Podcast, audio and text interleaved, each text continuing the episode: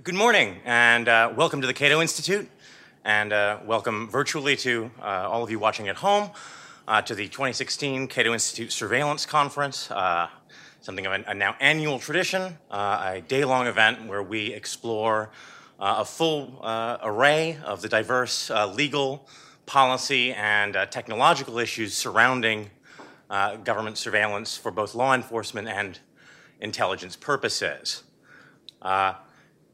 2016 is, I think, a, a, a, a, case in point of the possibly apocryphal Chinese curse, may you live in interesting times. Uh, for better or worse, the Obama administration has shown us uh, eight years of, uh, of perhaps surprising uh, continuity with its predecessor.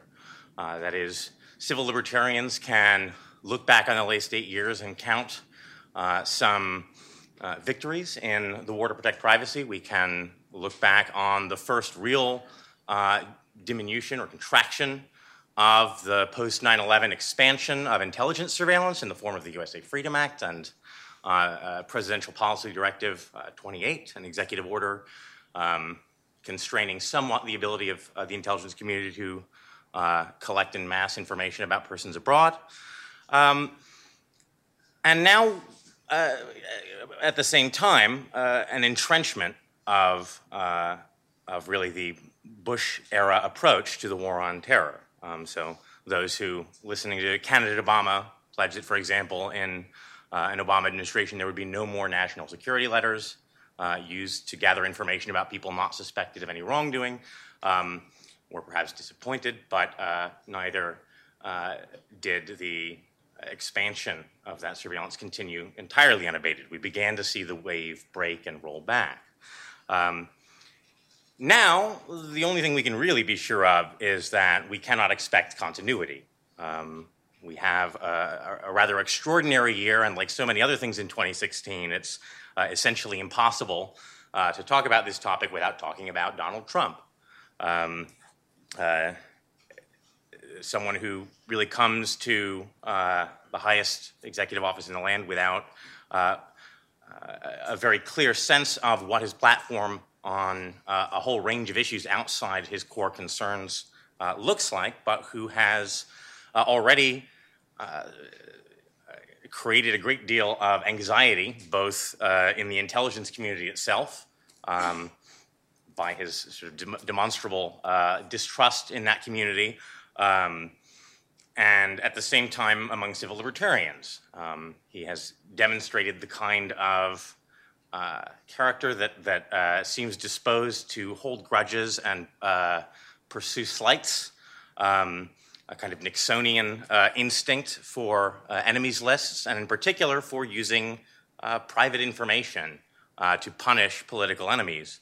Um, and at the same time, someone with a seemingly very broad uh, idea of the powers of the presidency uh, without any kind of clear sign of uh, a regard for the constitutional limitations on the powers of that office. And so, um, again, as it seems to be inevitable in 2016, we need to begin a discussion of these important policy issues by asking what the next four to eight years uh, look like under a Trump administration. What is the shape of the national security state, the deep state, the intelligence state under, uh, under Donald Trump? Why have so many national security and intelligence officials regarded his ascendance to the White House with something approaching panic? Uh, and to discuss that, we've, uh, uh we've assembled, I think, a really excellent panel of uh, veterans of uh, the intelligence and national security communities. Uh, and to introduce that panel, we have uh, one of the best national security reporters working today. Uh, we have uh, Shane Harris of the Wall Street Journal, uh, who is the author of an excellent uh, book called The Watchers, and more recently, an also excellent book called At War The Rise of the Military Internet Complex. I cannot think of a, a better person or a better panel to kick off the 2016 Cato Surveillance Conference uh, with an analysis of intelligence under the Trump administration. And I'll welcome our first panel to the stage. Thank you all.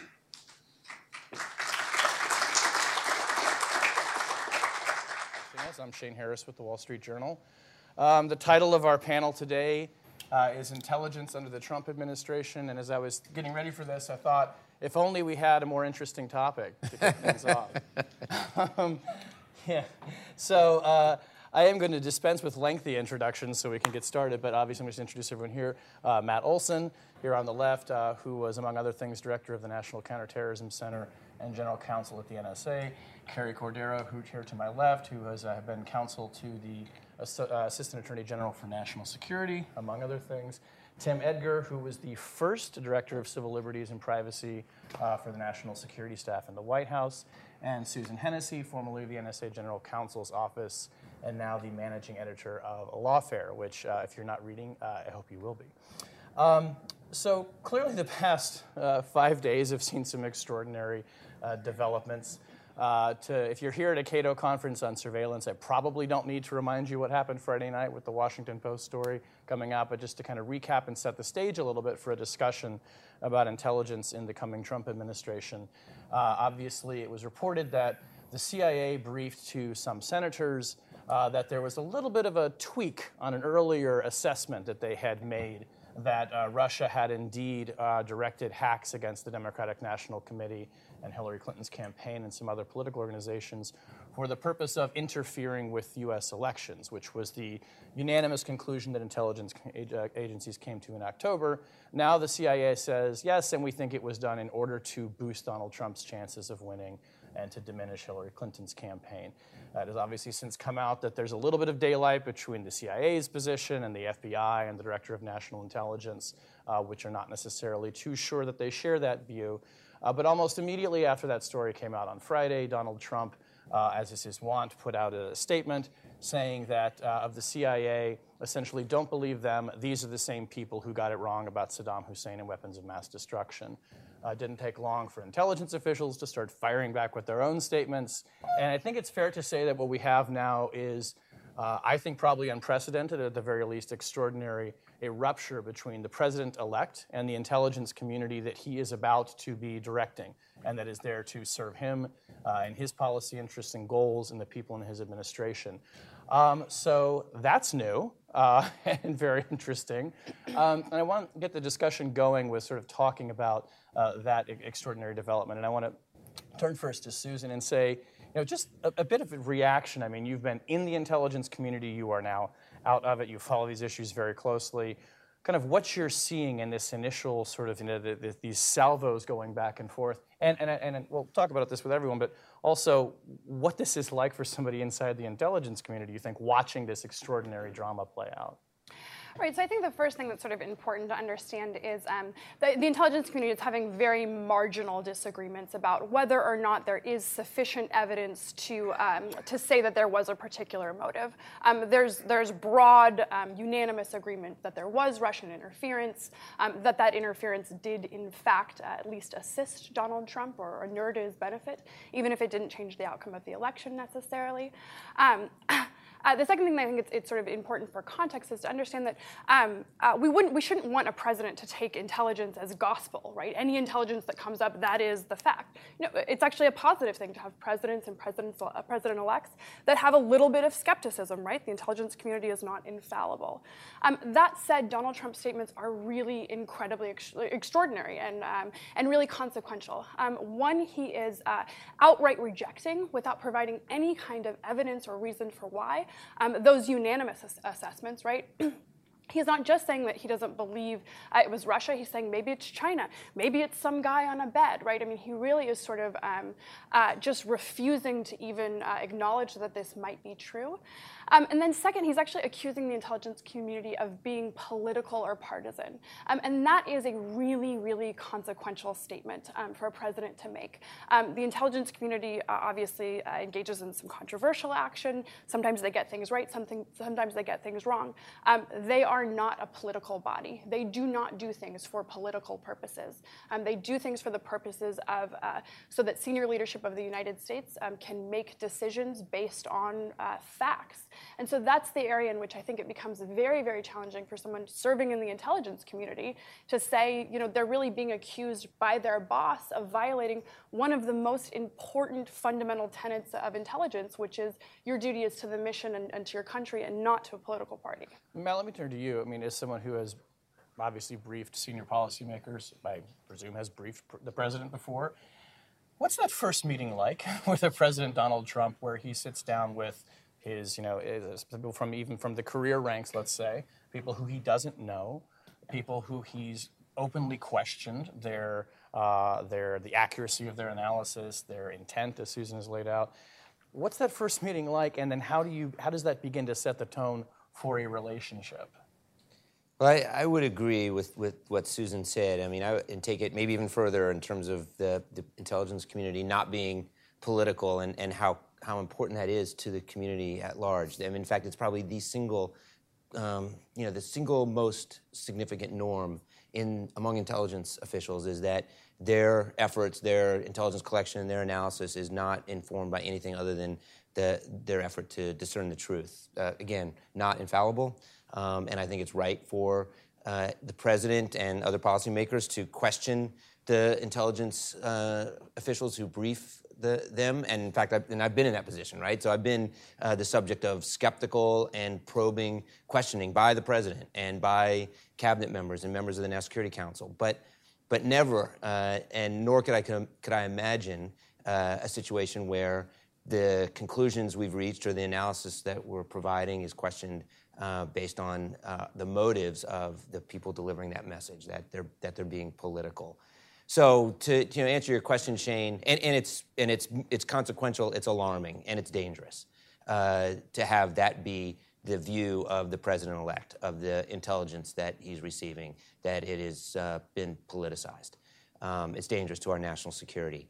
Um, but to your question, Shane, on the first meeting, I, I would very much expect that the, the, first person who's there is going to be treat the, that briefing like they would every other briefing. There's not going to be any uh, whiff of, of acrimony or, um, or, you know, or controversy. The information is going to be delivered uh, just as you would uh, expect and hope that it would be delivered. I mean, and this is the last thing I'll say. I mean, on this question, which is Sure. I mean, the head of the CIA is a political appointee. The head of the FBI um, has been appointed and, and, Senate confirmed.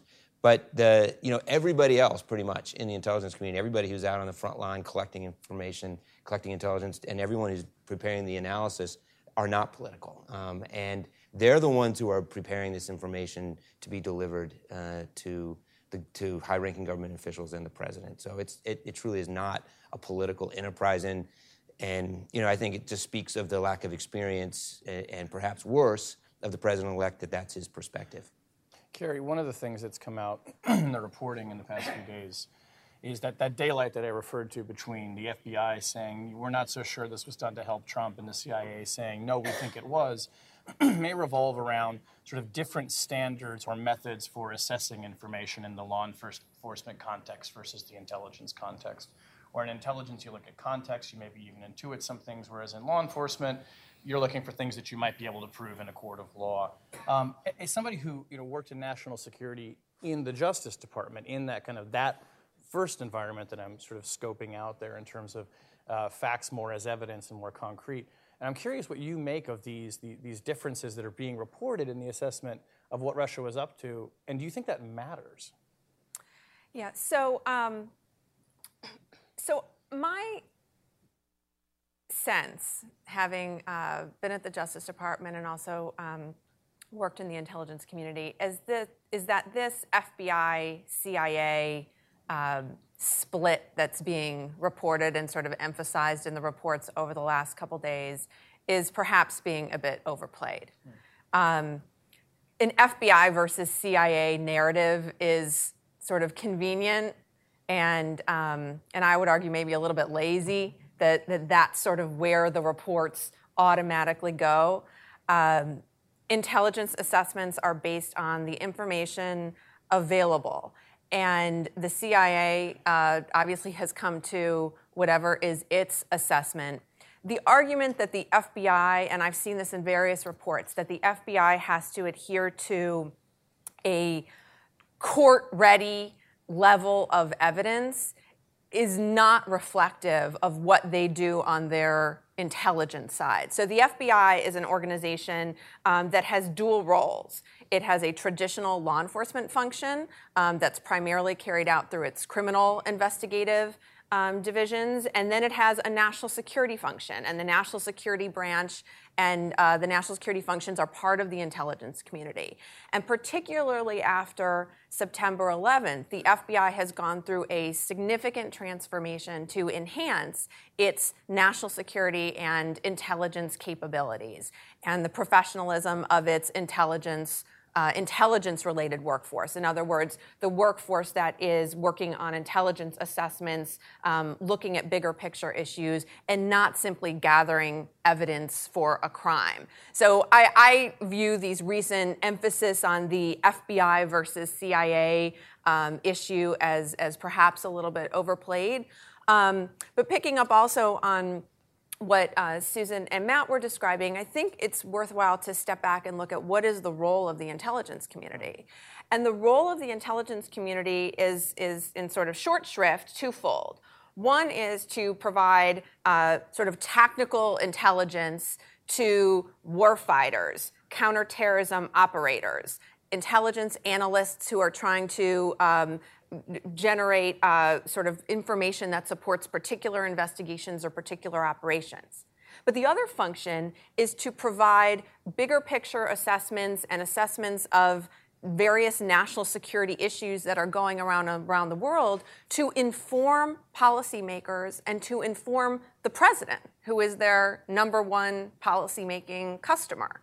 And so, uh, so the challenge for the intelligence community in this current environment that they are finding themselves in with the president elect is going to be to figure out how to reach him, how to communicate to him the value of what they do in a way that will hopefully inform his decision making process going forward. Right, right. Maybe, and not to be flip about this, but maybe it's like, you know, his campaign aide saying Twitter or cable news is a way to get to him. You already see people in his circle, it seems, trying to figure out, well, how do we convey information to him in what we would see as sort of an unconventional manner? So that, that relationship seems like it's already being established just with the people in his own orbit.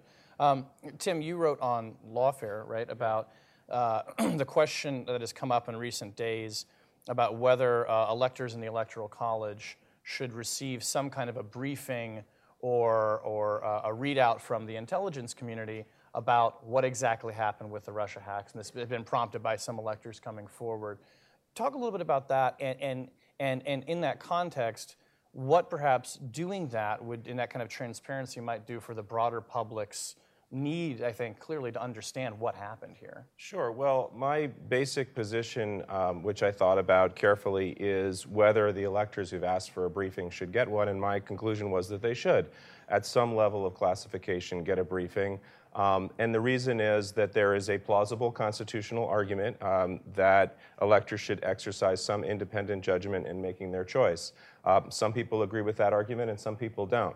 Um, but it seems to me that if there is such a plausible argument, then the intelligence community should treat the electors just the way they would treat any other elected official, uh, whether it was a mayor, a governor, or a member of Congress who needs information to inform their decision.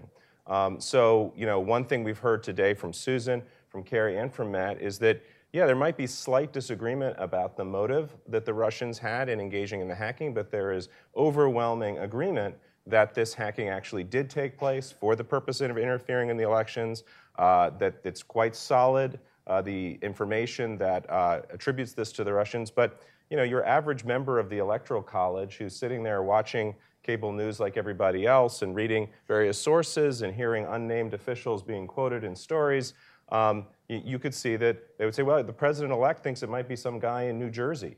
Um, I, I, think that they have a right, frankly, under the Constitution to be informed directly about what is the intelligence community's view on this matter, uh, and then they can make up their own mind as to whether it, it, it should matter in their vote. Um, I also think that this should only happen if an elector requests it. I don't think that the intelligence community should be intervening and saying, hey, you have to come and get this briefing, um, because there may be electors who, again, don't view that as their constitutional role. Um, but you know, it's unprecedented, no question. That's a completely unprecedented position that I'm taking. But the situation is unprecedented. We've never had the American intelligence community make an assessment like this between the time when the vote took place and the vote of the Electoral College took place. Um, and it seems to me that, again, just as in any other situation in which the intelligence community needs to brief elected officials, this is no different. Do you think, I mean, is, is part of this the, the need to then convey more broadly to the public going farther than that October statement? Yeah. To go back to that October statement, just briefly, it's the intelligence community under the imprimatur of the, the Director of National Intelligence in the Homeland Security Department put out this, I think, really extraordinary statement, not only attributing the hacks to the senior most levels of the Russian government, but attributing a motive to interfere with the elections. The intelligence community is usually very reluctant to attribute motive, even privately, in a briefing. Do you think that, so what you're talking about would go one step beyond that and try to convey to the public the gravity of this and maybe even show a little leg on what the evidence of it is? I, I think so, if it can be done without disrupting sources and methods. There's a lot of public information in some cases from cybersecurity companies about why they think that these particular hacks were done by particular uh, uh, hackers. Um, but basically, yes, the public, I think, is, is, has very serious questions about what happened uh, before the election. Um, with the statements by Comey and the FBI, uh, this statement by the intelligence community, and then you tell us, you know, this is sort of your, your average person sitting there saying, wait a second, um, I understand that there was this statement before the election, but now after the election, they're going further and saying this was to help Trump. That's a very explosive conclusion. No question that's an explosive conclusion.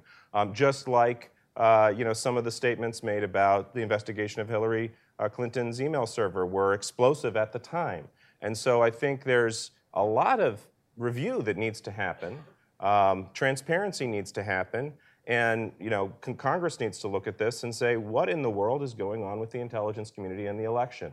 Um, and, and I think it's a complicated story. Uh, I don't think that all the people involved are necessarily doing these things for the worst reasons that people think they might be, uh, including Comey and others. Uh, but they have some explaining to do, and they should do that explaining.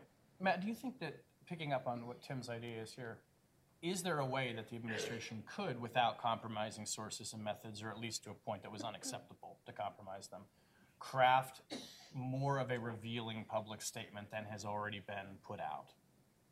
Yeah, I think definitely um, more could be said and, and, and needs to be said. You know what? I, I really defer to Tim and others who, who are studying this issue from a constitutional perspective on how that could impact the, the electoral college. But just you know, putting that aside, we have an, really a remarkable set of circumstances here where we have you know, Russian interference with our election and uh, apparently Russian uh, effort to pick a candidate in our election. Uh, and uh, and this is just something that demands uh, further inquiry and more transparency, whether that's Congress, a commission. You know, there's going to be more to do to get to the bottom of this. And to your question, that you know, the, I, I think what Tim said is right about the intelligence community is is reluctant to make a statement, or maybe you said this, Shane, that is as definitive as as the, as they made back in October. You know, that's a, that was pretty extraordinary to be that definitive at the time there's, they've apparently gone further now uh, in deciding or reaching the conclusion that the, uh, you know, that the Russians were rooting for Trump. I agree with you, Carrie, completely that m- m- too much is being made of an FBI uh, CIA rift. That's, that seems to me to be overblown and sort of a convenient way for Congress to pick sides in this debate. Um, I suspect that there is uh, an opportunity for the intelligence community as a, as a body, as a whole, under the DNI's leadership, to put out more information without compromising sources and methods about what we know uh, and, and to continue to be transparent here. And I think this is a situation where um, you know our sort of our democracy demands that level of transparency. I want to get at sort of what what you make of this if you are a you know 15 years in the intelligence community employee uh, or a recent addition to the intelligence community or the Justice Department or other parts of the national security community. Not only watching all of this, but taking into account many of the things that the president-elect and his soon-to-be advisors said about national security policy in the campaign, which we'll drill into a bit, you know, as we go along in the discussion. But to take it sort of at a broad level and just recapping things like bringing back waterboarding and worse, his views on uh, surveillance, on privacy, on drones, these kind of things, and a lot of perhaps assumptions that people make. And we'll talk maybe about whether those assumptions are correct. That there is sort of an authoritarian instinct in a national security policy of the Trump administration. Now, Susan, you wrote very powerfully and pretty passionately about this question of whether, if you're a person in the IC who is, you know, anonymous to the rest of the world, is not somebody who's going to be necessarily in the Oval Office briefing the president, but has to, on a daily basis, carry out and represent to the best of your abilities those policies and at the same time defend your oath to protect the Constitution, what do you do? And kind of walk through a little bit your, your thinking about the thought process of that and, and what you've advised people in that position.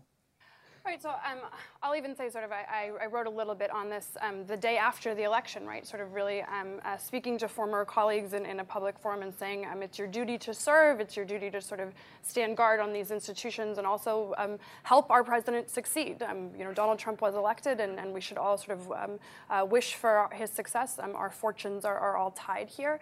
Uh, a month later, I, I, have found that position sort of tested, right? it was my sort of sincere hope that um, uh, the rhetoric would, um, would be toned down, and we would see sort of um, uh, more responsible uh, discussions going on. Um, since then, I think almost every day has brought sort of a new challenge to those people. Um, and so, uh, look, I think there are a lot of people who are facing um, incredibly difficult situations and, and, difficult decisions about whether or not they should stay and serve, both at the political level and also for that career staff. I don't think we should underestimate how consequential that is to our national security, not just for these four years or eight years, um, but you know for 30 years, right? Um, uh, we have uh, a sort of groups of people who are um, who are graduating law schools and graduate schools and schools of foreign service um, that aren't going to the government. Um, we have people who are leaving the intelligence community to take much uh, more highly paid, sort of prestigious positions in in the private sector. Um, uh, the people who serve in the intelligence community um, uh, by and large do so out of a sense of duty and patriotism and, and wanting to be part of something larger than themselves. Um, you know, I, I don't think anyone on this stage has risked their lives for intelligence. Maybe Matt. I don't know what that guy did. Um, uh, you know, but but there are, you know, it's not an overstatement to say that there are people who risk their lives for this information, um, and and they do so because they think it matters. They think it makes a difference. Um, and so this message coming from, you know, literally the president-elect of the United States saying, um, what you do doesn't matter. I don't believe it. Um, I, I, question your motives, um, and I'm not going to listen to it. I think whenever we look at, at the group of people that are sitting in career positions, I think a lot of people are thinking, um, why am I doing this? Mm-hmm. Um, if this causes a, sort of a, a, mass exodus from the intelligence community, um, or, or sort of a, a, large group of people that don't join the intelligence community, we could miss out on a generation of talent. Um, the consequences of that sort of over time, I, I mean, really could be uh, almost immeasurable. So every, oh, go ahead, Carrie. Yeah. So I have a little different take on this. Um, uh, appreciating sort of everything, everything and the concerns that, that Susan has. Um, the first is, is that I know that there's a lot of people, particularly um, perhaps in the libertarian community and, and people who might be here at the Cato Surveillance Conference, who perhaps had very significant concerns that a Trump administration is going to abuse surveillance authorities. Um, and, and I know that that is a real concern of some people in this space. Um, having worked at the Justice Department with the intelligence community, um, there were other reasons that I was not in favor of the Trump candidacy throughout the campaign. His potential abuse of surveillance authorities was not one of them. Um, and that's because I do have a deep level of confidence in the institutional systems, um, in the laws and the institutional systems and the checks and balances and the oversight structures that exist, in the fact, as Matt alluded to, that there are not, the intelligence community is not made up primarily of uh, political appointees. There are far, uh, very few, only at the very senior levels. And so the workforce really is um, a workforce that is used to uh, and trained in uh, abiding by the law, abiding by the rules, abiding by policies. It's a very regulated, uh, particularly at NSA, a very regulated uh, environment. Um, so, so those concerns I have a fairly significant um, degree of confidence in with respect to uh, potential use of surveillance authorities in particular. There's some other areas, you know, that maybe we can talk about later um, if folks are interested. That that if I was in the privacy or civil liberties community, I would sort of pay more attention to. Um, but uh, but the surveillance area is one that that I think we can have a significant degree of confidence in the workforce. With respect to the workforce, though, and so I guess I would. I understand that there's concerns, and certainly. Um, perhaps of people who are thinking about entering um, the workforce, there's some concerns. But I would say that having spent a lot of time in the national secu- security community, um, this is not a community of snowflakes. All right, this is people who um, can take a little bit of heat. And so I guess I would say that I'm not quite as concerned that um, that people are going to flee the workforce. Certainly, if they've been there for a while, uh, they've been through a lot of ups and downs, particularly in the last 15 years. They've felt political pressure, and so uh, they've seen leaders come and go. And there's a good chunk of the workforce that knows that you know, sort of, this too will pass. Yeah. And so, um, so I'm, I'm confident that, that a significant part of the workforce is going to do what they've always done, which is to put their head down and do their job and let the senior leadership levels sort of work through this political challenge. And for a lot of people, you know, it, it is a job. Their options in the private sector might not be as obvious as we may think they are. So, yeah, go ahead, Matt. Do you want to go, Tim? I'll.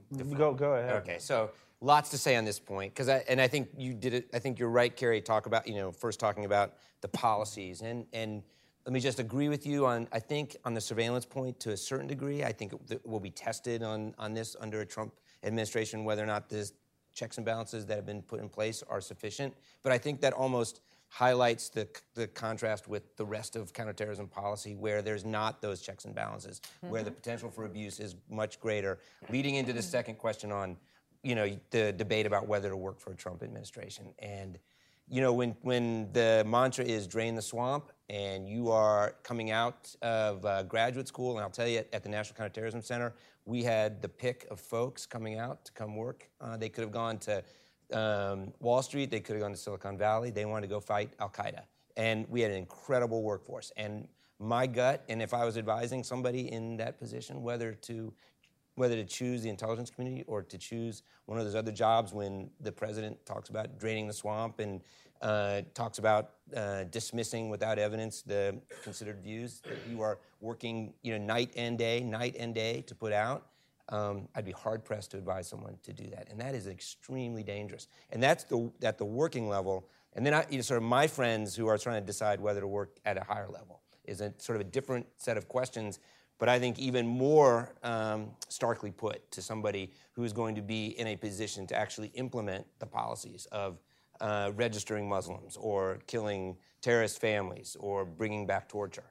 Uh, that I think requires a a degree of sort of moral searching about whether you would be willing to put yourself into a position to implement those policies that in some ways the person coming out of you know graduate school to join the intelligence community doesn't have to face but i think across the board this is a uh, and i don't want to be hyperbolic but i think it's a crisis for our country when you look at um, where the intelligence intelligence community goes from a workforce perspective uh, in the next four years So, your advice is a useful reminder that even in a, in a bureaucracy as disparate and large, with tens of thousands of people as the intelligence community, views, tones, cultures, policies, they are set from the top. absolutely I, I was just Let going to. jump in, then you will come back. Yeah, I, I was going to disagree uh, to some degree on, with, with Carrie on this point on surveillance abuse. Um, I came into the intelligence community from the ACLU in the middle of the uh, second uh, Bush term, and it was a very difficult and wrenching decision for me to make um, because you know my former colleagues really looked on this as going to the other side. Um, uh, the expansion of surveillance powers after 9/11 was very dramatic, um, but I never had that feeling uh, either uh, you know on the inside certainly, but even before that.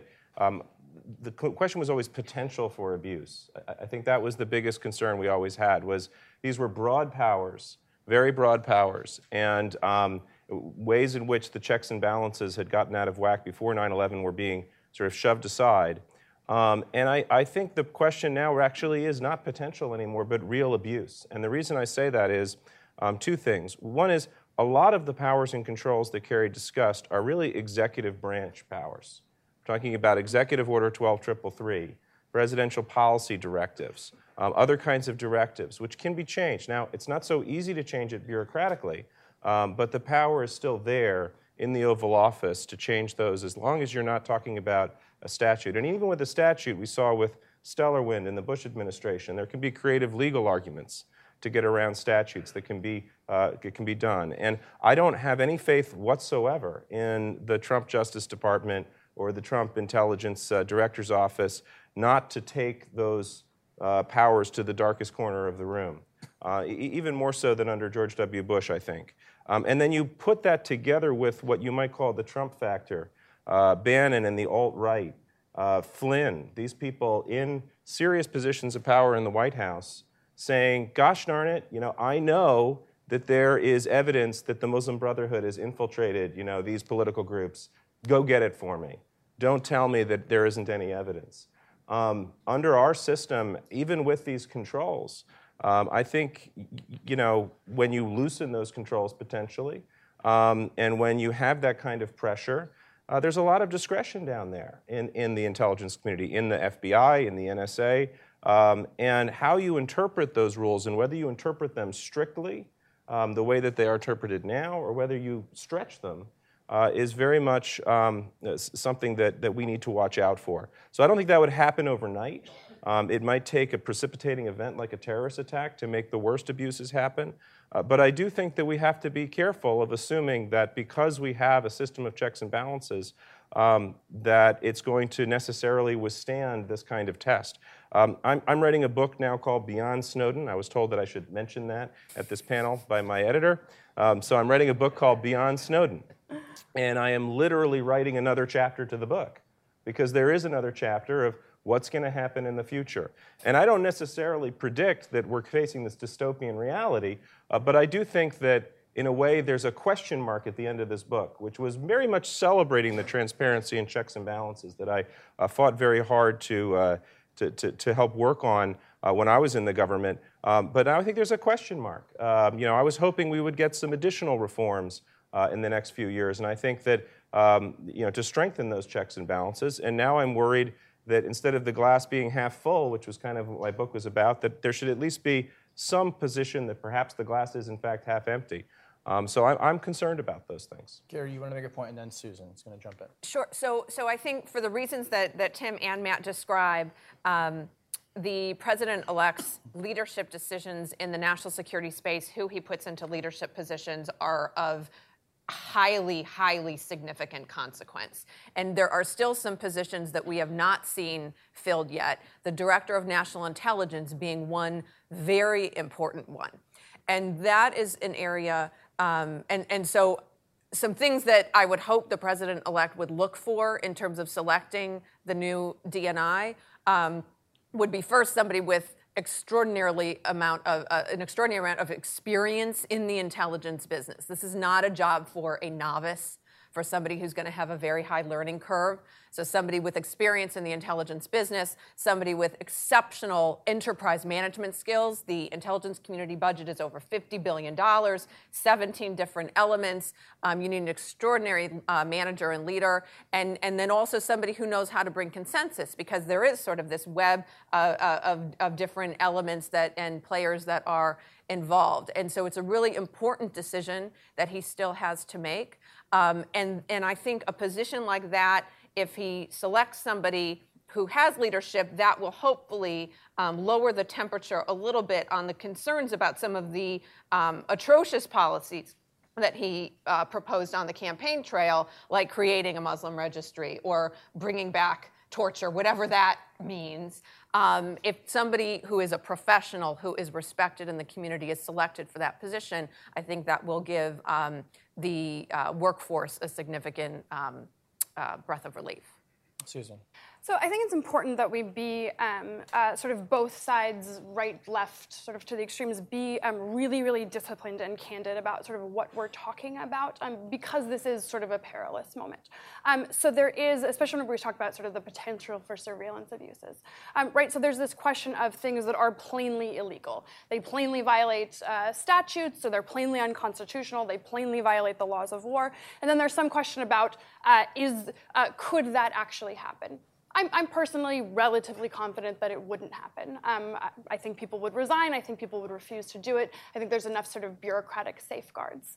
Um, uh, there's a separate question about um, uh, sort of the, the existing policy. Um, we are no longer at that um, chalk on the toes place, right? There is some space between uh, the way the intelligence community operates right now and what it could do theoretically within the law that might nevertheless be either abusive or intrude onto civil liberties or, or be a bad idea, right? I think this is one of the things people are missing um, whenever we talk about Muslim registries, for example. Um, uh, we don't target Muslim populations uh, uh, partly because it's it's contrary to our values and um, uh, sort of uh, uh, abhorrent to to the founding vision of this country. Um, we also don't do it because it's a bad idea that doesn't work. Um, and so these are sort of those policy questions. Um, but whenever Tim talks about um, you know the the potential for surveillance abuses, um, I, I, I align far more with Carrie's sort of view. I don't think that it is uh, it's not possible to, uh, to violate the law or the Constitution at the NSA um, without lots and lots of people being aware of it. Um, so that's lots of people in, in, the judicial branch, lots of people in, in, the legislative branch, and lots of people in the executive branch. Um, and so I think that we should be focusing um, not on relitigating, going back to sort of our ideological pre-commitments and having the, the same fights we were having sort of six months ago or, or, or three years ago. Um, but instead of sort of saying, okay, um, what are our, um, uh, what are the pre-political commitments here, um, and how can we actually uh, uh, look for reforms um, that are, are, going to meaningfully respond to, to sort of this new threat. Um, as someone who has been a, a, strong defender of the intelligence community um, uh, uh, against you know, even uh, Tim specifically as sort, of, as sort of a critic and really has a lot of faith, um, I'll be candid that Trump has challenged um, some of my sort of core uh, assumptions, including that we would only elect a um, mentally fit uh, individual who loved the Constitution the way the rest of us do. I, will be candid about that.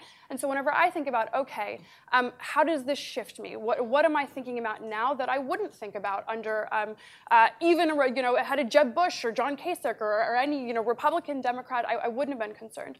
Um, for me, I think that it's uh, it's building in transparency mechanisms um, that can't be evaded. That that uh, making sure um, uh, that the general counsel's offices of, uh, of various agencies uh, have to see those decisions because I have a lot of faith that those general counsel's offices will do the right thing, We'll use their inspector generals, We'll use their intelligence committees, um, ensuring that congressional committees have insight. Because um, I have a lot of faith that those congressional committees, if they see abuses, um, will act to enact statutes or, or, bring it to the floor. And so those are the things um, I just think that it's, uh, it's critical to, to really sort of think about um, what is different here. Um, because if we end up having kind of the same debate that we've been having for the past, honestly, you know, 15 years, um, uh, that's, that's where I think it, will be distracting and, and, something really bad potentially could happen in terms of abuse. So I, I think that I agree with the idea that things have changed and are different. And in fact, one thing I've thought about is how the national security community, in some ways, which was on the other side of many of those debates in the Bush years, may step in and be an ally of the civil liberties community on important issues, even if they disagree on specifics when it comes to things like Section 702 of the Foreign Intelligence Surveillance Act or other policy disagreements that they're going to continue to have, uh, there may be an alliance on uh, basic values. And in fact, that's one of the themes of my book, Beyond Snowden. Um, so I agree with that. I agree with that. Um, but I guess my point is that we did, I think, think about issues of presidential power with a likelihood that there would be different presidents of different political parties and political philosophies, but not with the idea that the president is kind of going and cheering on what we would see, certainly in the campaign, as straight up abuses. I mean, this was, we had Richard Nixon as a president, but he didn't promise to engage in abuses openly in the campaign. Uh, we had to listen to the White House tapes to find out about what he really thought. Uh, now we just follow Trump's Twitter, Twitter, feed and we get the same kind of rhetoric um, that we used to get listening to those tapes. So I, I think what I'm worried about is not so much, you know, relitigating those fights, but just looking at, just in a broader sense, the large scope of presidential discretion when it comes to surveillance, um, and, and thinking about how that might be, be abused. Um, and, you know, we don't know, it hasn't happened yet, obviously. Um, but we should be, when, when Susan and Carrie both say, well, they're not going to do something that's illegal or unconstitutional, um, I think that's right. But what concerns me is the boundaries of what is legal and what is constitutional under these, uh, uh, just a couple of examples. Um, most of what the NSA does overseas is not regulated by statute or by the FISA court. Um, sharing of that information with uh, more domestic agencies is primarily a function of executive order 12333. Um, and you know what the FBI can do in terms of investigating a group. The hypothetical I gave of Bannon demanding we need to go after these groups because they're all tainted by Muslim extremism. Um, that's very discretionary. And there's good reasons for that, actually. I mean, we've wanted to have FBI offices have a good deal of discretion in these you know, threat assessments and lower level investigations. We've wanted to loosen up some of that information sharing. Those high walls were uh, you know, a problem for counterterrorism. So we've done these things. And we've put in place civil liberties officers like I was, uh, general counsel's offices, inspectors general. We've had more transparency. So we've, we've counterbalanced some of that with checks and balances. Um, but what I worry about is, is what I call the Trump factor. You know, does that kind of civil liberties protection, um, which is based on a certain degree of, you know, adhering to basic norms, does that function in a Trump administration. I think it functions in a George W. Bush administration and a Barack Obama administration. I don't think it necessarily does. Um, you, you, know, when you've got civil liberties officers and general counsel's offices and, and, and maybe uh, the Wall Street Journal, you know, writing about this, you know, very broad surveillance uh, program, let's say, in a year um, that, that, that I'm hypothesizing, uh, does Trump, you know, say, you know, we've, we've made some mistakes, let's, let's scale this back and focus it and make it more effective, which is what we would hope? Or does he double down and declare war on, you know, his own, his own overseers? Uh, it seems to me that all the evidence is he would do the second thing. Matt. You know, and, and, Tim and I have gone back and forth and, and argued in, on opposite sides of a lot of issues, and, and I'm finding myself sort of drawn into his, his perspective a bit, either a, a tribute to your advocacy, Just the, the, state of the, my, my mind and mood. Um, because what I, look, I, I agree with, with the point that we it, actually surveillance law has actually developed more than some of the other areas of, as I mentioned, sort of national security and counterterrorism law in terms of putting in these checks and balances. Um, and so there is reason to think that somebody would blow the whistle if some if if the Trump administration tried to do something that was illegal. Um, I think that, and I fought hard, and, and, for my 20 years in government, at least the last 10, when I worked on national security, for increasing information sharing, breaking down barriers to um, sharing information, foreign, domestic, within domestic agencies, um, and for the modernization of FISA, so that we could have a better approach to, to surveillance. But I will say that, at least for my part, I did not, in not, as I fought for these changes, I did not bargain on uh, President Trump. That was beyond my ability to imagine uh, as a leader of the country in thinking about how these policies would actually be implemented by the chief executive. And so this is a time of sort of soul searching for me, kind of to what you, Susan, Susan said, um, what you said, Susan, that um, you know you got to sort of think about it now in a different paradigm. And then I would suggest that the way to think about it is, if you really want to sort of put yourself to the test is not sitting here at Cato Institute in this panel, but the day after a, an attack like what we saw in Paris uh, earlier this year occurs in Washington or New York or Chicago or anywhere, and there's 150 uh, dead Americans. Um, that's an attack that's been carried out by people connected to ISIS.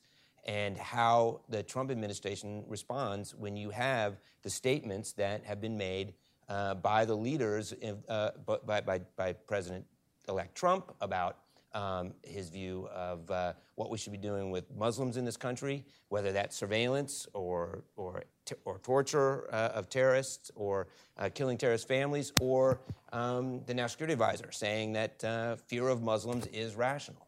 And how does our country, in, in, as represented by our government, respond in a crisis to that scenario? And that, I think, is uncharted territory uh, for me. Just, just to sort of follow up on, on Matt's point, I, I, do think it's, it's worthwhile actually sort of stating the, I don't know, the, the, the other sort of grounding here, um, especially whenever we sort of talk about 702 specifically. Right. Um, uh, so I don't just support. briefly explain 702 really quickly. Uh, right. So 702 is um, is the section of, of, the FISA Authorizations Act um, uh, that permits uh, uh, not bulk collection, but um, uh, collection targeted at foreign communications, um, but derived within the United States, um, based on broader selection factors than sort of the, the requirements of a specific warrant. It's sort of it's a it's a split the baby between um, allowing the government to just search whatever they want um, and then those particularized warrants. Um, the controversy, uh, by and large, uh, extends to whenever uh, the communications of Americans are incidentally collected um, uh, during that that targeting.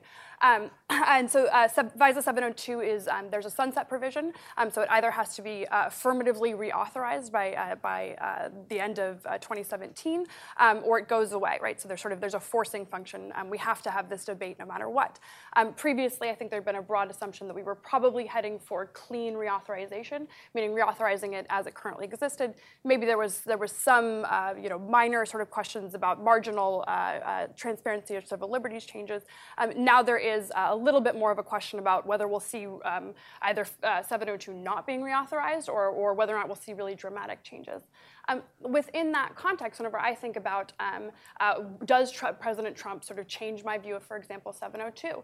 No, um, I didn't support 702 as it currently exists because I super love the executive branch and think that they it was cool information that they like to see. I saw it because I think that that information keeps Americans safe. I think not just Americans, I think it keeps people around the world safe. Um, uh, for whatever sort of criticism there were about 215 and sort of other programs, um, this is, uh, I would argue, one of the most important programs that the intelligence community has. Um, and I think the president needs that information, whether or not he's Donald Trump or Barack Obama Obama or George Bush. And so the challenge here is going to be um, how do we preserve that functional core of information um, that, that I just think is absolutely critical, um, while at the same time building in safeguards to ensure that uh, the rules that exist are being uh, followed, and also that we have um, uh, you know, prudent, wise um, uh, sort of policy that, that overlays um, you know, those, those basic statutory and constitutional protections. So, so good, Carrie, if you want to make a comment. Can I put a little yeah, yeah, finer ahead, point on Section 702 a little bit? So, as Susan described, it's a provision that was in the law that uh, enables the government to target non US persons who are reasonably believed to be outside the United States for foreign intelligence purposes, and uh, does so without requiring a probable cause warrant, but has approval by the FISA court for how the surveillance is actually conducted and what procedures the government has to follow. And, and picking up on Tim's point, where I think that there are potential areas of um, common interest amongst those of us who uh, have historically been um, supportive of government efforts to conduct uh, have, have sort of robust surveillance authorities like 702 um, and, and those who are concerned about privacy. My perspective on that, given where we are currently, is that if the privacy community spends the next year fighting about 702, my view is that is a complete waste of their time. And, and it goes to the point of Section 702 is an area that is probably the most oversight laden surveillance authority that we have in the national security space, that's the statutory authority that has tons of oversight congressional oversight, Department of Justice oversight, Office of Director of National Intelligence oversight. That's the most regulated area. And so I think that that is um, the area that folks should really be the least concerned about. If you want to talk about areas that I would find common ground on and where I think um, there should be kept a watchful eye, it would be if the new Attorney General decides to reopen FBI investigative guidelines yep. um, for domestic operations and lower the standards for investigating Americans. That's an area to keep an eye on. If you want to talk about an area that um, should be of concern to civil libertarians, it's uh, the proposal that I have not heard from the president elect, but that I have seen, so I want to qualify that, but that I have seen in some reports about maybe things that are of interest to some of his advisors would be the proposal to eliminate the director of national intelligence. The director of national intelligence creation was the single most important recommendation of the 9 11 Commission to improve the workings of the intelligence community. And in the post Snowden environment, the DNI has been on the forefront of increasing transparency, um, assisting in the release of, of FISA court opinions that can be declassified, and, uh, and ensuring that there is a common voice in briefing Congress. So those are areas where I think. Um, those of us who have perhaps been on uh, different sides of issues would have common ground, and that I think are far more consequential than fighting over Section 702. Susan, you may, do you want to make a comment on that? Just, just very quickly, I agree with a lot of what Carrie just said, and um, you know, I think one of the things I've tried to do with my colleagues in the civil liberties and privacy community is to kind of re- remind them that uh, actually 702 does have a lot of safeguards, and that um, you know, if they want to look about NSA surveillance and big data and that issue, which is you know an important issue. It's it's I agree that the AG guidelines are equally, if not more important. Um, they should be focused on Executive Order 12333 as much as they are, where, where there's less oversight. Um, and, and, that was part of my point is that you know 702 is only about data inside the United States. Um, and that's why you have to go to the FISA court. That's why there's these oversight mechanisms. Uh, data that's outside the United States, still basically a fair game for the NSA as long as they're not intentionally targeting a specific American citizen. Um, and, and there's a ton of data all over the world these days. So, um, you know, it's still a little bit screwy. Yes, you know, Matt did a lot of jobs to modernize uh, FISA in certain ways, but it's still a little bit screwy how uh, the law treats data based on not so much the sensitivity of that data or even whether it's being, uh, you know, what the purpose is, but based just on physical location of the data. In a globalized world, it, it sort of doesn't make a lot of sense. Um, so, Susan, you made the point of 702 providing this, from the intelligence community's perspective, rich repository of information that is useful, that saves lives. It also comprises a, a, significant portion of the president's daily briefing, we've been told. Uh, President elect Trump, in a lengthy interview with Chris Wallace on Fox News Sunday, which, if you haven't seen it, it's worth going back and looking at, actually, because he talks in great detail about a number of national security areas, talked about the fact that he has only received the president, the daily briefing, about three times, uh, and gave some explanation for that. He said uh, he doesn't need to be told the same facts over and over, which implied that there was some repetitive elements to the briefing that he found not useful for him.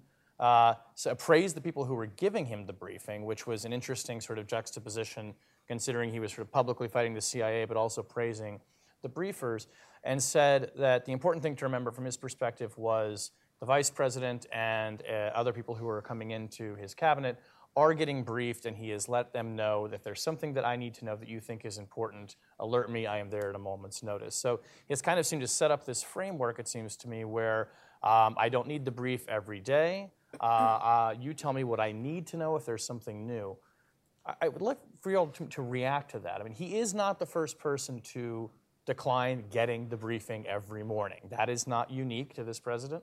Um, but what do you make of that in terms of we're talking about these intelligence programs that not only provide information for the community, but do inform the president on the state of the world? What do you make of the fact that he's laid out this reaction to getting the briefing? Who would like to chime in on it? So, look, I think I think it sort of goes back to um, uh, evidence-based policymaking, right? Um, uh, these are uh, enormously complex decisions. Um, it's really hard to get it right. Um, this is a little bit like a doctor saying, mm, you know what? I don't care so much about the X-rays or the tests or the blood tests. Those are like there's a lot of math. It's like that's boring. I think you have, mm, I don't know, and and throws out whatever sort of his gut instinct is. I don't know, sometimes it might be right, and, and sometimes tests are wrong, and this isn't an exact science. But if you were looking at if your doctor was doing that, you would fire that person. You would say, that's not how good decisions are made. Good decisions are made because you collect the available evidence.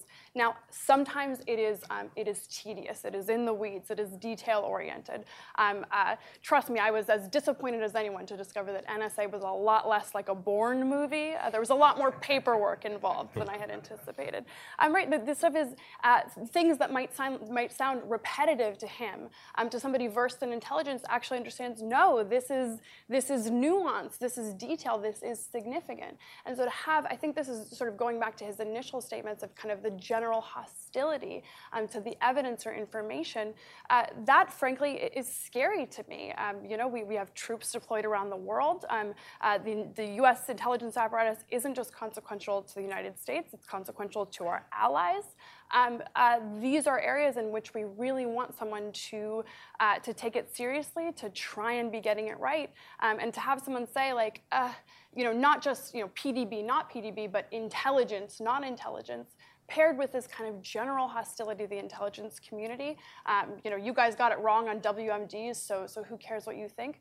I, I, that that to me is some of the most, um, frankly, frightening things that, that we're hearing. Does it comfort you, though, just to jump on that, and I want to hear Carrie's point, that he's delegated, authorized, however you want to look at it, uh, sort of the, the, to use your analogy, the other doctors under him on his team to get the x rays and the blood tests and all that kind of thing every day?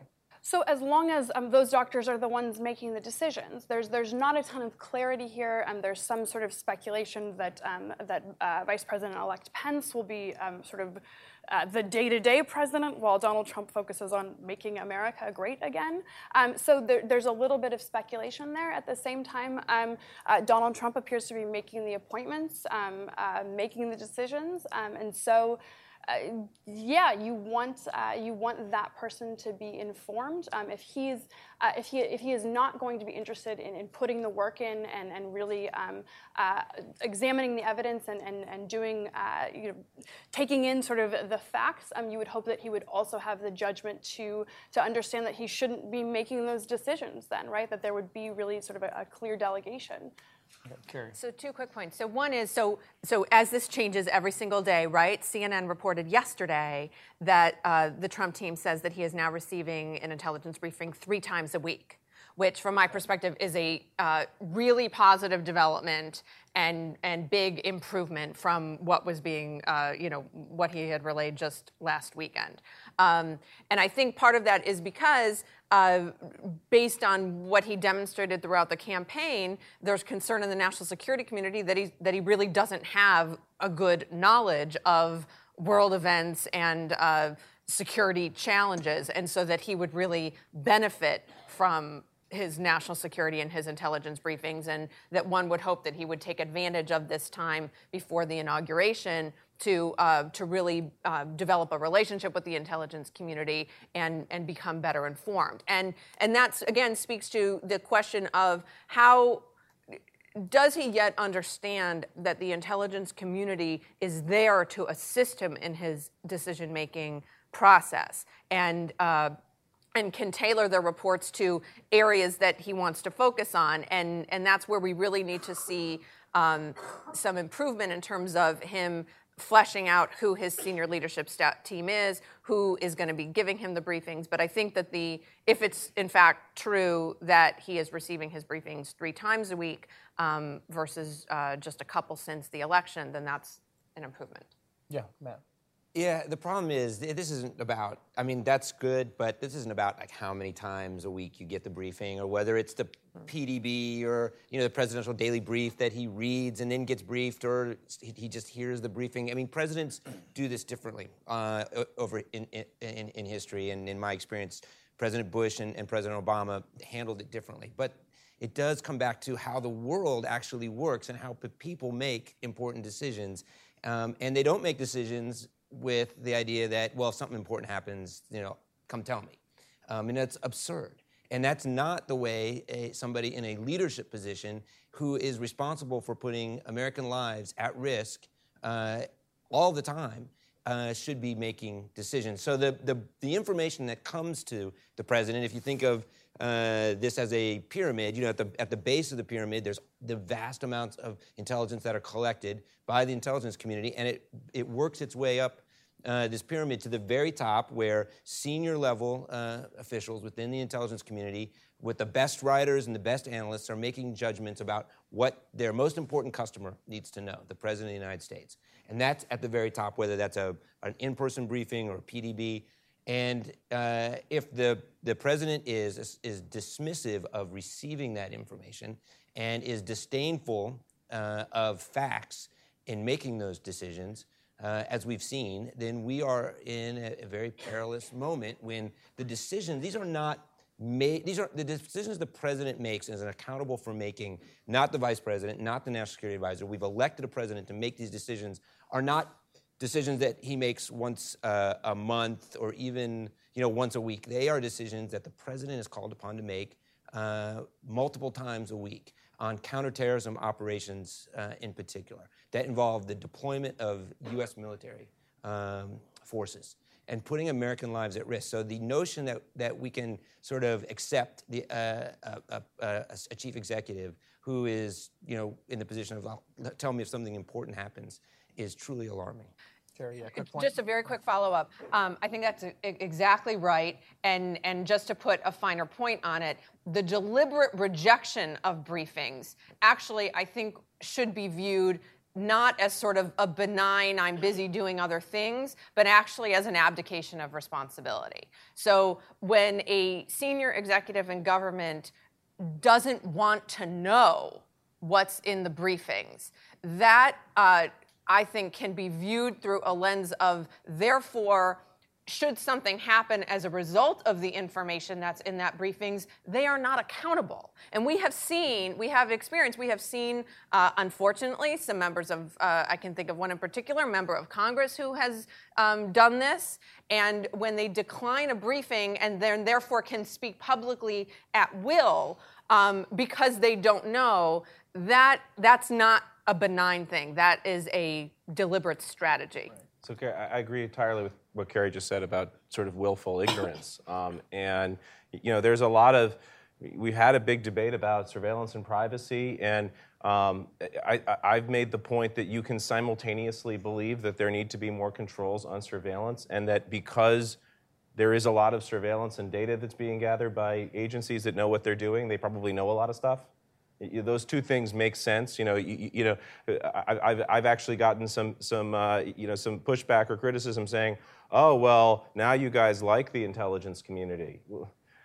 I always liked the intelligence community, personally, but but it's you know yes that that's the point, right? They, they gather information and they they have it available to the president. Um, we can debate 702 and whether it has the right balance.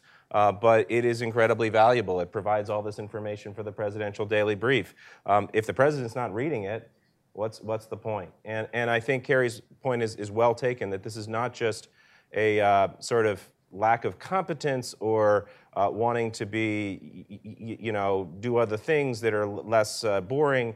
It, it is a deliberate strategy. I, I, agree with that. I think the people who uh, push aside information um, are doing so because it pushes aside the responsibility. Since I didn't know that information, I, I can do what I like, and, and that's, that's very, very worrying. Uh, we have some time now for audience questions, so if there's something you'd like to ask, please raise your hand. Why don't we go over here to the, the gentleman in the pink tie here? Uh, please uh, wait for the microphone to reach you so that the online audience and everyone here in the audience can hear you uh, as well. And please do make it a comment and not a lecture. Thank you. Or a question. Or a question. How about a question, not a lecture. Thank you. Um, I come to this from a great I'm sorry, give your name and affiliation, sir. I'm sorry. Woody Kaplan, uh, the Civil Liberties List. Um, I come to this, as the name implies, um, with a great fear of the imperial presidency. Started with Lyndon Baines Johnson. This is not partisan. Um, and I'm taken by a lot of the comments. I love Susan, but I think you might be naive, but you know more about it than I do. Um, the, uh, the U.S. attorneys with whom I've spoken have told me they can get away with virtually anything by creating probable cause and walking across the hall from the uh, NSA to AT&T or something and say, we need these records or we need this information. The whole idea of having the watchers watch themselves, those employees of the organizations, because they're so full of goodwill. I'm greatly skeptical of that. And I'm greatly skeptical of almost all of the internal oversights. And I hope you guys would comment on that a little bit. Am I just paranoid or am I particularly paranoid? It's, it's, a great, it's a great question. So what, why should, why should people believe people who are sitting up here saying, trust us, these are rigorous mechanisms of oversight that were put in place and they work. Who would like to address that? I'll do a quick comment. So, um, uh, look, uh, one, uh, want to be sort of candid. It, it's possible that I'm wrong, right? Um, uh, I have a particular degree of faith that, that honestly boils down to I know those people, and I don't think I think they would resign, right? And, and I understand that's not um, a formal institutional um, uh, sort of protection. Um, that said, I, I, really do think this goes to um, uh, what is the strength of our, our, faith in sort of in the institutional protections and what those look like. so, whenever I look back at the sort of the history history of the NSA, including things that occurred before I was there. Um, for example, the president's surveillance program. Um, the thing that is particularly concerning about the order of events is that the general counsel's office wasn't told. Um, that the general counsel was told kind of at the very end of events. Um, that's a real problem. Uh, the way the agency is currently constructed, um, that could not happen again. I don't believe that could happen again. Uh, that these programs could exist without uh, multiple members of the general counsel's office and, for, and, and, members of Congress knowing. Now, I'm sure that, that um, uh, that's true only because the bad thing happened and then there was, there was a response. Um, there are probably lots of different pockets of the government in which that potential hasn't occurred yet, and so there hasn't been a response. I think the way to address this is not necessarily to attack sort of the substantive, um, you know, is the, uh, does this invade civil liberties? Is there a privacy uh, uh, right? So what is the, the sort of the substance of the authority? But instead really think about how do we get multiple branches of government um, uh, involved in that oversight process? How do we build in um, technical compliance mechanisms, right? Do as much as possible to make sure we have multiple eyes and it's not just the watchers watching themselves. Anybody else want to briefly respond to that? Uh, just, just to say that I largely agree with that, but with the caveat that policies, of course, can be changed. And that was the point that I was trying to make about the, the power of the executive branch. Um, you know, the, the director of NSA works for the Secretary of Defense, and the General Counsel's Office advises the director. So if you know, Trump's Attorney General says, this is my opinion about what the law means and what the Constitution means, and there's no you know, court decision that says that that attorney general opinion is wrong, you know, as a structural matter, it doesn't matter what the general counsel of the NSA thinks about that, whether he disagrees or, di- or, or, she disagrees with it. Um, that's we saw a little bit of, that was the, the rationale for denying, you know, access. Um, but you know, there's a, there's a broader point here. I mean, the, the, the president is has a lot of power and, and you know, is in charge of the executive branch. And uh, all of these mechanisms are important, and I believe in them, not just because I, you know, I know a lot of those people and was one of those people, but because you know, I think that, that they were well designed in many cases. But uh, they are still, nevertheless, within an executive branch process, and they rely on um, types of, of control. And this is my biggest concern is not so much the calibration of how much or little you do and how close to that chalk line you get, but they rely on a president of the United States taking that in as a control on his behavior, even though they work for him.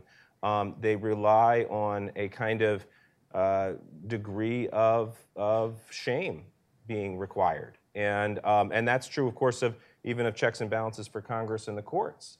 Um, so, so those are, Jack Goldsmith wrote a wonderful piece in Lawfare uh, called Libertarian Panic, you know, criticizing people like me, saying that we're involved in a libertarian panic. Not, not so much criticizing, actually, he was praising us in a sort of odd way, saying it's a good thing you're panicking because that's the reason these abuses won't happen.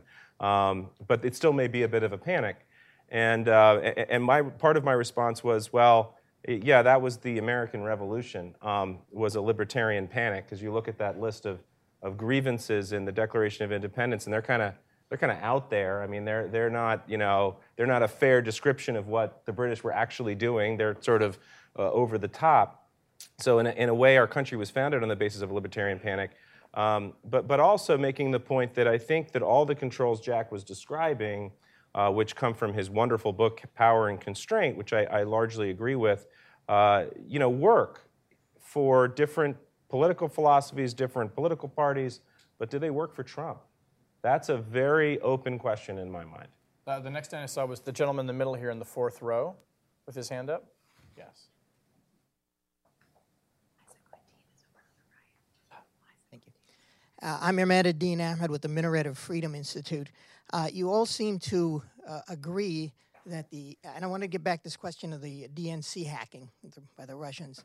You all seem to agree that the reason Trump doesn't accept that is because of his disdain for the facts.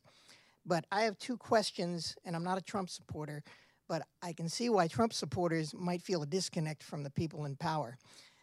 There are two questions about facts. You criticize Trump for, uh, uh, for his uh, attributing political motives to the CIA, but don't address the precedent of the Clinton supporters who attributed political motives to the FBI. Would you comment on that? The other question is, the uh, Ju- you might not want to accept Julian Assange saying that he got his sor- information not from Russian hackers but from a DNC insider, because you don't believe Julian Assange. But he was supported by Craig Murray, who said he met the DNC insider, and that that's where the information came from, not from Russian hackers. Would you address that? We'd like to address either of those points briefly. So just, I mean, briefly, uh, people who, who uh, uh, allege that Jim Comey uh, weighed in uh, for political reasons, I, I think we're wrong. I, I, think that was an unfair assessment. Um, you can talk about whether or not it was the right decision or the wrong decision and, and whether it was a, a wise decision or, or an unwise one. Um, uh, but to the extent people accused that activity of being political, um, that's plainly true, or that's plainly false. Um, some of the leaks that occurred after, sort of in the, in the final week of the election, I, I did find deeply troubling and, and do have concerns that there were potential political motivations there. Um, uh, but that's uh, just as, as, sort of Trump deserves criticism. Um, people who uh, took shots at the FBI on those grounds, I think, fairly deserve criticism as well. Um, as to this question of um, whether or not we should take the words of uh, Julian Assange and, and, Craig Wright over uh, uh, the unanimous judgment of the U.S. intelligence community, um, that's a non-starter of a question. Um, we're, we're, talking about signals intercepts, forensic documents documents, um, uh, even the weight of, of public evidence, um, the notion that there is not a direct connection between the hacking of the DNC, uh, the passage of those documents to WikiLeaks, and their ultimate dissemination, uh, I think even from the outside is absurd on its face added with the sort of the, the, very detailed intelligence assessment provided in October, um, I just I don't think there's any credibility to those claims at all. Very brief. Very brief. The, the, questions that you raised there, I think, though, do demonstrate why there needs to be a bipartisan congressional investigation so that so that people can have better answers to these questions and have some confidence that that an actual investigation was conducted and that it's done in a bipartisan way. Okay, and one last right here, very brief. Yeah, on the end here. Hi, Liza Goitein with the Brennan Center for Justice. Um, is this on? Okay. Um, I'm not nearly as sanguine as, as, as, some of you that, that we can rely on, for example, the general counsels to protect us. The key general counsels are political appointments. We've heard the name of David Addington floated for the general counsel of DOD. That doesn't give me great confidence. But I also agree with Tim that I think the greatest risk is not blatantly illegal conduct, conduct but conduct within the great discretion that has been allowed by our expanded laws. And it's, it's a bit frustrating for me to hear Matt say, you know, when we when we worked on these laws, we never thought about the potential of a Trump because civil libertarian advocates like myself were making that case as hard as we could. You know, as much as you trust this administration, what about the next one? Look at our history. You know, this is about potential for abuse, but the question isn't if, it's when. So I feel like there's, but anyway, I actually do have a question.